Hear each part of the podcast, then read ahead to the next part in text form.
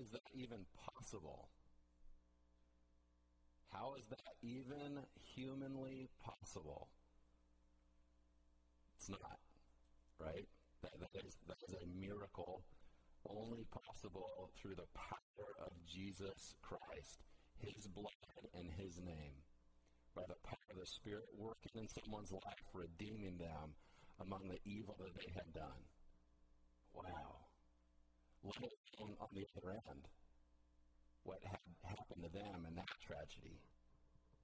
To receive that, to, to offer forgiveness at that magnitude, oh my goodness.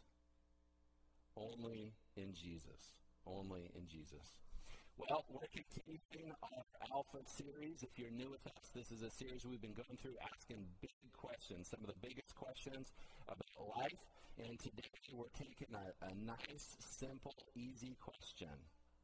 Like, how do I resist evil?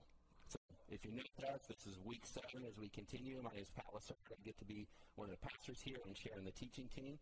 If you have a Bible, go ahead and raise your hand, or ushers will get one in your hands. Uh, we're talking about evil. Okay? And so the Bible defines evil this way that which is not moral, that which causes harm, a lack of holiness, contrary to what is holy, a lack of goodness, and things that cause tragedy. That's what the Bible says is evil. That's how the Bible describes and defines evil in and throughout uh, the Word and throughout history. And so it's really the opposite of God. God being perfect, God being holy, God being loving, God being pure. And the opposite of God would be evil. So, as we look at how do we resist these things, that's what we're talking about. Uh, there's a verse that jumps out to me that is really pointed with this topic, and it's in James. James 4 7 through 8 says this Submit yourselves, therefore, to God, resist the devil, and he will flee from you. Draw near to God, and he will draw near to you. We're going to use this verse as really an umbrella verse, and we're going to build off of this verse and explain, describe, define this verse 10 other ways. Okay? But it's all anchored in this passage in, in James. Submit yourselves to God. Resist the devil, he will flee from you. Draw near to God, he will draw near to you. Okay? So, we're going to look at 10 ways to resist evil. 10 ways to resist evil. Every active Christian can resist evil these 10 ways. And I say active, I, I uh, qualify that statement because if you're passive, if you're just a passive Christian and you're just cruising, you're coasting, you're not resisting. Or if you're just giving in, then you're not resisting. But if you're active in I love Jesus. I want Jesus. I'm pursuing Jesus. Uh, whether you feel on fire or not, that's not that's not what it is. But you're, you're actively following Jesus. You can resist evil. Now, as I thought about this topic, uh, how many of you would like to be up here? Right? How do the question is, how do I resist evil? And I'd love to turn the tables and ask you, how, how do you resist evil? What, what do you say?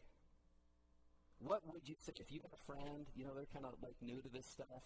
Like, what would you tell them? How do you resist evil? First thing that comes to mind for me is sometimes I do really good at resisting evil. And sometimes I do not do really good at resisting evil. Anybody with me? Online. I can't see your hands. So, here we go. From one human to another, we're going to look at God's Word and see what He has, and uh, and it's possible. Every active Christian can resist evil. God's not setting us up to fail. He's not dangling a carrot that's unobtainable. It's possible. In Jesus, it's possible. Just like that story, it's possible. So, 10 ways to resist evil. Now, this is not an exhaustive list of 10. As a matter of fact, as, as I took this to print and made it into your notes, I thought of four other ways. Now, you might think of other ways as well. You might describe different things beyond this list. This is not an exhaustive list, there's more to it. So, that's okay. And you might be thinking, 10 ways, like, that's way too many. How am I going to remember that much? You don't have to. The pressure's off. So the point is that you would start where you're at. Wherever you're at, however long you've been doing this, you would start where you're at, and then you would build from there. And as you follow that course of following Jesus, passionately pursuing Him, you're going to continue to act and grow, and He's going to continue to teach you and give you everything that you need for life and godliness. Everybody with me? Ten ways to resist evil. Okay? We're going to point to three of them um, these first three, we're going to group them together because they've already been covered, covered recently, or they're going to be this uh, week in the Alpha video. Know your enemy. How do I resist evil? You've got to know your enemy. That topic is addressed in this week's uh, video. It's really important. It's important that for you to know that the Bible does not say you are to be afraid of your enemy. But the Bible does say you are to be aware of your enemy. Two very different things. Okay? So, how do I resist evil? Use your weapons. We slowed down in the spring in our Ephesians series right after Easter, and we took eight weeks to go over the armor of God. It was awesome. It was solid. It was amazing. God has given you weapons to use use them. How do I resist evil? Use your weapons. If you need to go back and reference that, go ahead. It's also covered in this week's Alpha video. And then prayer. How do I resist evil? Pray. This was covered two weeks ago. Crucial, crucial to talk to God, to listen to God. How do I resist? Pray. Okay. So we're building off of these, and we're going to, how do I resist evil? Well, don't blindly follow your heart. Don't blindly follow your heart. The world says loud and proud, follow your heart. If you feel it, it must be good, right, true, therefore follow it. And if anything or anyone comes against what you feel, it must not be good, therefore don't follow them. Well, the Bible has something very different to say, and actually, the Bible, that is the author of uh, um, God, being the author and creator of your heart, not the world, God, right? He spoke to the heart over a thousand times. We're going to look at three of those. Okay? Jeremiah 17 9 says this The heart is deceitful above all things and desperately sick. Who can understand it? This is an important facet of the heart. This is an important facet of the heart. James 1 14 through 16 says, But each person is tempted, that's you, that's me, each one is tempted when he is lured and enticed by his own desires then once that once you're tempted and you give in, then desire when it has conceived uh, excuse me, I'm having trouble with words here. Then desire when it has conceived gives birth to sin, and sin when it is fully grown brings forth death. And then it says, Don't be deceived, my brothers and sisters. Why would the word of God caution you to not be deceived? Because you can't be deceived. How many in here are deceived right now? The tricky thing about being deceived is you don't know it, right? You don't know you're being deceived. Therefore, God is saying you have this broken, corrupt part of you within your heart, which is the center of emotions and desires. That's how he made it and defined it, being made in his image and his likeness. He said it was good. And then sin entered into the world, and there's this corrupt, deceptive part of it that you need to be aware of. Don't blindly follow your heart. You don't know how to resist evil. You've got to start here. That you are easily deceived. And there's somebody that's really good at deceiving. He's been mastering his craft over a long period of time. He watches you, he studies you, he watches human history. He's good at what he does. You need to be aware of him and his schemes with your heart. I have one more I want to point to you, and uh, it's not the Romans 7 one. I'm going to let you to uh, go into that uh, your own. It's really important passage in this topic. Uh, but there's another one that I came across yesterday that I was reminded of. Actually, at Alpha Weekend, I thought, oh yeah, this is this is super crucial for us uh, in this. And it's Hebrews 3, 12 through 13. Hebrews 3, 12 through 13. It says this. Now longer but sin. That's Romans 7. We have that. Boom, here it is. Okay, that's the back side. And then you want to get to the front. There it is. Thank you. Thank you, Earl. That each person is tempted when he is, nope, that's James. So we're getting there. So next no longer, that's Romans. Almost there. God, Hebrews.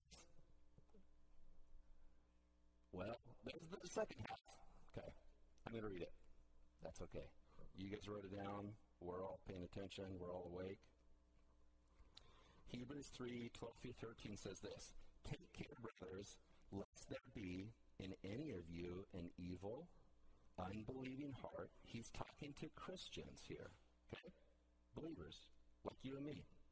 Take care, brothers, lest there be in any of you an evil, unbelieving heart, leading you to fall away from the living God but exhort, like encourage, one another every day as long as it's called today, that none of you may be hardened by the deceitfulness of sin. That's possible in you. Okay? How do I resist evil? Don't blindly follow your heart. And those are God's words. He made your heart. He's the author of your heart. A thousand times over, He spoke about the heart.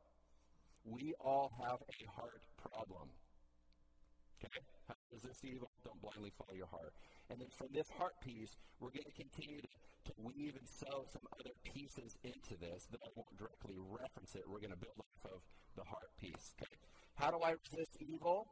Next, make no provision for the flesh. Make no provision for the flesh. Romans 13, 14 says, But put on the Lord Jesus Christ and make no provision for the flesh to gratify what's desires? To gratify, what's that word? Its. It doesn't say yours. Put on the Lord Jesus Christ and make no provision for the flesh to gratify its, not yours, its desires. That's what Romans 7 points to. There's this broken, corrupt part within our heart that deceives us, and we are susceptible to it. And so, as we are enticed um, and we give into that, there's this corrupt part of us that is not who God made us to be. It is sin within me, but it's not me and who God has made me to be. So, He's saying here, make no provisions for the flesh to gratify its broken, corrupt, harmful desires. Okay? Uh, making provisions would be to purposefully provide, to purposefully make a way and supply to fulfill the flesh. Okay? It's like leaving a door open. I know I'm going to come back in there. I want to just kind of keep it cracked because I want to continue to go back. Okay? So if you were going down a path and you go down this path every single day and you kept tripping over the same thing, every single day you keep tripping over the same thing, over the same path you go every single day, at what point do you remove the obstacle? At what point do you remove the obstacle? You keep finding yourself tripping over something. At what point do you remove the obstacle? Is there a door in your life that you need to close? For me, um, it was actually just a few days ago that I removed the social media app off my phone. There's just kind of there's temptation in there and just kind of regular exposure, and I'm just not that strong. I'm just not that strong. And then there's a bunch of other just kind of junk that just kind of draws me in and just lures me in, and it wants a lot of my attention. And so I could keep it and hold on to it and continue to fight and stay in that just constantly, or I could make no provisions for the flesh and get rid of that. And then now I'm not having to sit there and fight that every single time I think about my phone or see my phone or whatever. It's like, oh, I feel freer, right? Feel freer. Is there a door in your life that you're needing to close? How can I resist evil? Make no provision for the flesh. Okay? How do I resist evil? Admit when you're vulnerable. Admit when you are vulnerable. This is so amazing, this little passage here. So you have Jesus in the desert. He was led by the Spirit into the desert. Uh, he's praying, he's fasting, and then towards the tail end of those uh, 40 days, uh, Satan has a visit with him and he tempts him. And this is what it says in Luke 4:13. And when the devil had ended every temptation, he departed from him until an opportune time. Satan tempts him. When he had finished all of his tempting, he didn't go, Oh, I'm defeated. Jesus did not accept any of my lures. I guess I'm done. Going to go cry. He said he's departed until there's a more opportune time. He's just coming back when you're vulnerable. He's not done yet. How do I resist evil? You've gotta admit when you're vulnerable. You've gotta not be ignorant of when you're vulnerable. Willingly, unwillingly. It's really important to know when you're vulnerable and to be honest with yourself and to be honest with God and to be honest with others when you're vulnerable. We are vulnerable, more vulnerable, when we're tired, when we're stressed, when we've had success, when we're down, when we're sad, when we've just stood up for something good or right or for Jesus, we are more vulnerable. Men, we have some unique vulnerabilities different than women. Men, we tend to have more vulnerability around sex and lust, more around money and work, whether working too hard or being too lazy we have more vulnerability around emotions of anger. We need to not be ignorant. We need to admit, if you want to resist evil, you need to admit when you're vulnerable and where you're vulnerable. Women tend to have more vulnerability around food, around relationships leading like to codependency and enabling tend to have more vulnerability around anxiety and depression, tend to have more vulnerability around comparison and jealousy. You want to resist evil? Don't be ignorant. Be aware and admit when you're vulnerable. I had a friend who demonstrated this really well this last month.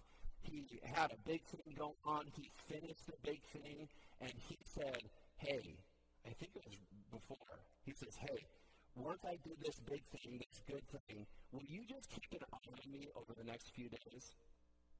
That was such a wise wisdom move because I was able to be more mindful. I'm glad that he brought that to my attention because I was able to just pray for him every day. God help him, protect him, and check up on him. That was huge. You want to resist evil? Admit when you're vulnerable. Let's keep going. How do I resist evil? Call it what it is. Call it what it is. 2 Corinthians 2.11, I love this verse. Uh, it says this, and I, and I paraphrase the context of it for the sake of, you know, how does this flow uh, in what we're talking about today here. We chose the righteous thing. This was forgiveness in that context. But we chose the righteous thing so that we would not be outwitted by Satan. For we are not ignorant of his design, meaning his schemes. You want to resist evil? Call it what it is. Don't be ignorant of, outwitted by him, and ignorant of his designs, and ignorant of his schemes. So, as you are, your flesh is that broken, corrupt part of you. You are incited, you are enticed, you are lured, you are provoked, and that stirs up, right? That continues to manifest itself. What we do is really important. Okay? If we take it at face value, we're going to fall. But if with spiritual eyes we're able to see spiritual truths and look past what is at face value and what is surface level, we can see the lure. We can see the hook. On a fishing hook, you got the nice shiny part. That's what's attractive, right? Same thing with the bait of Satan of temptation. There's a nice shiny part. It's got your attention, right? That's what temptation is. It's because it's tempting. There's a part of you, the broken, crooked flesh part, that wants it. Now, when you're tempted, that's not sin. Jesus was tempted. You can say to yourself, Christian, when I'm tempted, that isn't sin. It's not sin that I'm tempted, but it's what I give in. It's what I do with that. And so you gotta, you want to resist evil, you gotta call it what it is. As you see that shiny part, you can admit, hey, that's pretty shiny. That's pretty attractive. It has my attention. But don't look, uh, you gotta look past the flashy part, and you gotta see the hook. You gotta see the lure for what it is, because there's a hook Satan's intentions for you are never good, they are always for your harm. He has come to steal, kill, and destroy. He is a deceiver. My native language is English. His native language is lying. He always twists and manipulates in order to harm you so that he can harm God. The best way to hurt me would be to hurt my kids. As a parent, that's what Satan's trying to do. Hurt God and hurt his kids. You resist evil, you got to call it what it is. See past the surface at the shiny part. And there's this revaluing that takes place, and you and we ask ourselves the question, am I willing to pay the cost? Am I willing to pay the cost? What will that cost me if I do this? Okay? How do I resist evil? Call it what it is. How I resist evil? Proclaim what is true. Going back to that Jesus story in the desert, uh, we see Jesus do something really important. This is something for us to learn from him as we seek to follow him. We must walk as he walks. We seek to be like him. And proclaiming what is true is something that Jesus did. And so, as Jesus was tempted by Satan, Jesus responded with truth with God's words. Matthew 4, 4, 7, and 10. But he answered, It is written, Man shall not live on bread alone, but every word that comes from the mouth of God. Jesus said to him, Again it is written, You shall not put the Lord your God to the test. And again it is written, Be gone, Satan, for it is, for it is written, You shall worship the Lord your God and serve him alone. Notice, Notice here, Jesus did not quietly think to himself. Jesus did not quietly pray. He proclaimed truth. So as you are tempted to believe Satan's condemnation for your imperfection, right? You can proclaim the truth and say out loud, you can say, there is no condemnation for those who are in Christ Jesus. Romans 8 1. As you are tempted to beat yourself up for your imperfections, which I, not all of us have that tendency, I have that tendency to beat myself up and be too hard on myself, you can proclaim the truth that even though my heart may condemn me, God is greater than my heart, and he knows everything. 1 John 3:20. As you're tempted to believe that you are abandoned and God's not with you or close to you, you can proclaim, God says, He will never leave me or forsake me. He is with me to the very end of the age. You are tempted to believe doubt, God's not really real. It's, it's just a sham, right? It's all man, and they're just after your money or whatever it is. God's not really listening to you. You can hold on to the truths that God has already proven to you. Things that you know that you know that you know. You know it in your knower that God has done what he's done, said what he said, is real, proven himself. You don't have to give up what you know to be true for the things that you don't know to be true. You can hold on to the things that you know to be true. I know this is undeniable that God has proven this. And I can hold on to that in the midst of doubt. I doubt. You ever struggle with doubt?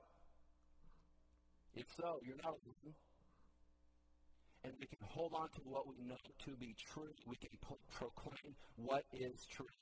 You're tempted to believe you're not forgiven. You can say, God says he will remember my sins no more. Hebrews 10. You can say, I don't even know what to pray. But Romans 8 says the Spirit Himself knows exactly what to say. So it's okay. Love it. I got to say this one before we move on, too. When you're tempted to believe, tempted to believe that sin is too powerful, you just have to give in. It's just too much, right? It's just too powerful. It's just too loud, right? Satan's voice is loud. He is yelling, You've got to do this. You can proclaim Romans 6. He who has died to sin has been set free from sin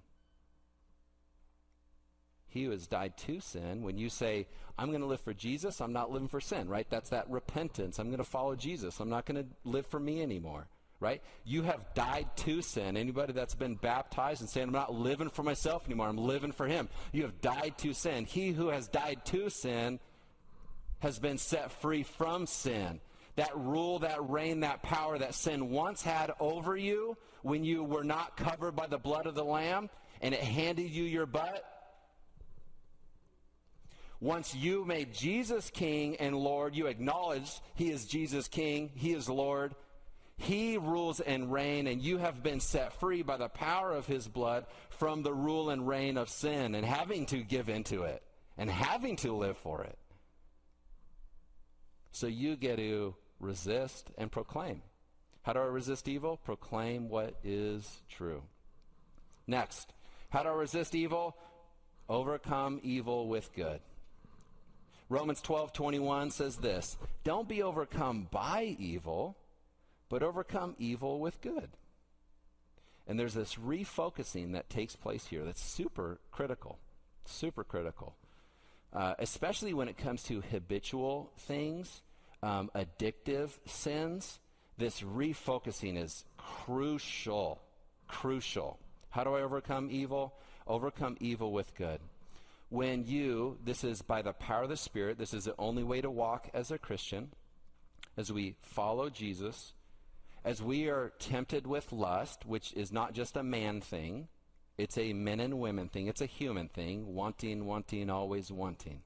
Okay? As you're tempted with lust, you can resist by the power of the Spirit, you can resist doing the lustful things, and you can choose purity. You can choose instead of the lust, you can choose self control.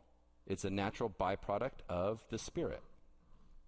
When you're tempted with greed, Christian, you can choose to practice generosity instead. You want to combat that greed?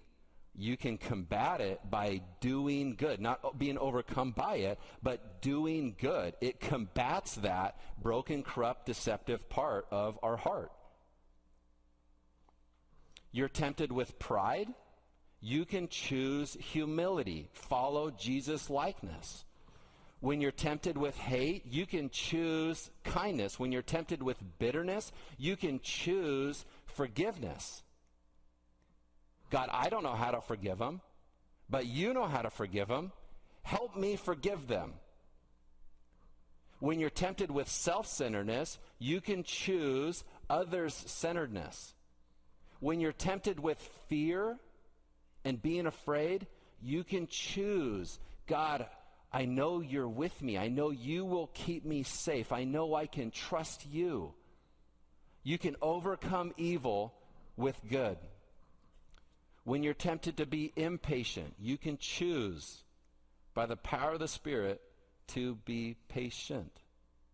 God, help me do what you know I cannot do on my own. Isn't that the Christian walk? How do I resist evil? Overcome evil with good. Lastly, this. How to resist evil? Embrace God's grace. Embrace God's grace. This is huge. This is super important. Uh, I love this passage. Probably one of my favorites. You know, however many I have, a hundred. You know, this is one of my favorites. Romans uh, two four says this. Again, brief paraphrase, setting it up for this context here. Don't you know that God's kindness is meant to lead you to repentance? This really reveals God's heart. Okay? Don't you know? God, God's kindness, the, the purpose of his kindness is to lead you to repentance. Now, maybe if you have some church baggage, you might be hung up on that word repentance. You don't have to be. It's not a bad thing. It's a it's actually a really good thing and it literally means a change of mind. A change of mind. And so, God's kindness as he has been gracious and kind to you and he receives you because of Jesus, because of God's perfect justice and mercy found in Jesus, his bloodshed on the cross, his perfect life living for us, being raised to life to set us free from the power of sin and Satan, and to give us that same power by the Spirit as we stand before him empty handed and point to Jesus, say it's because of him, right? I, there's transformation because of Jesus. That, that's all God's grace.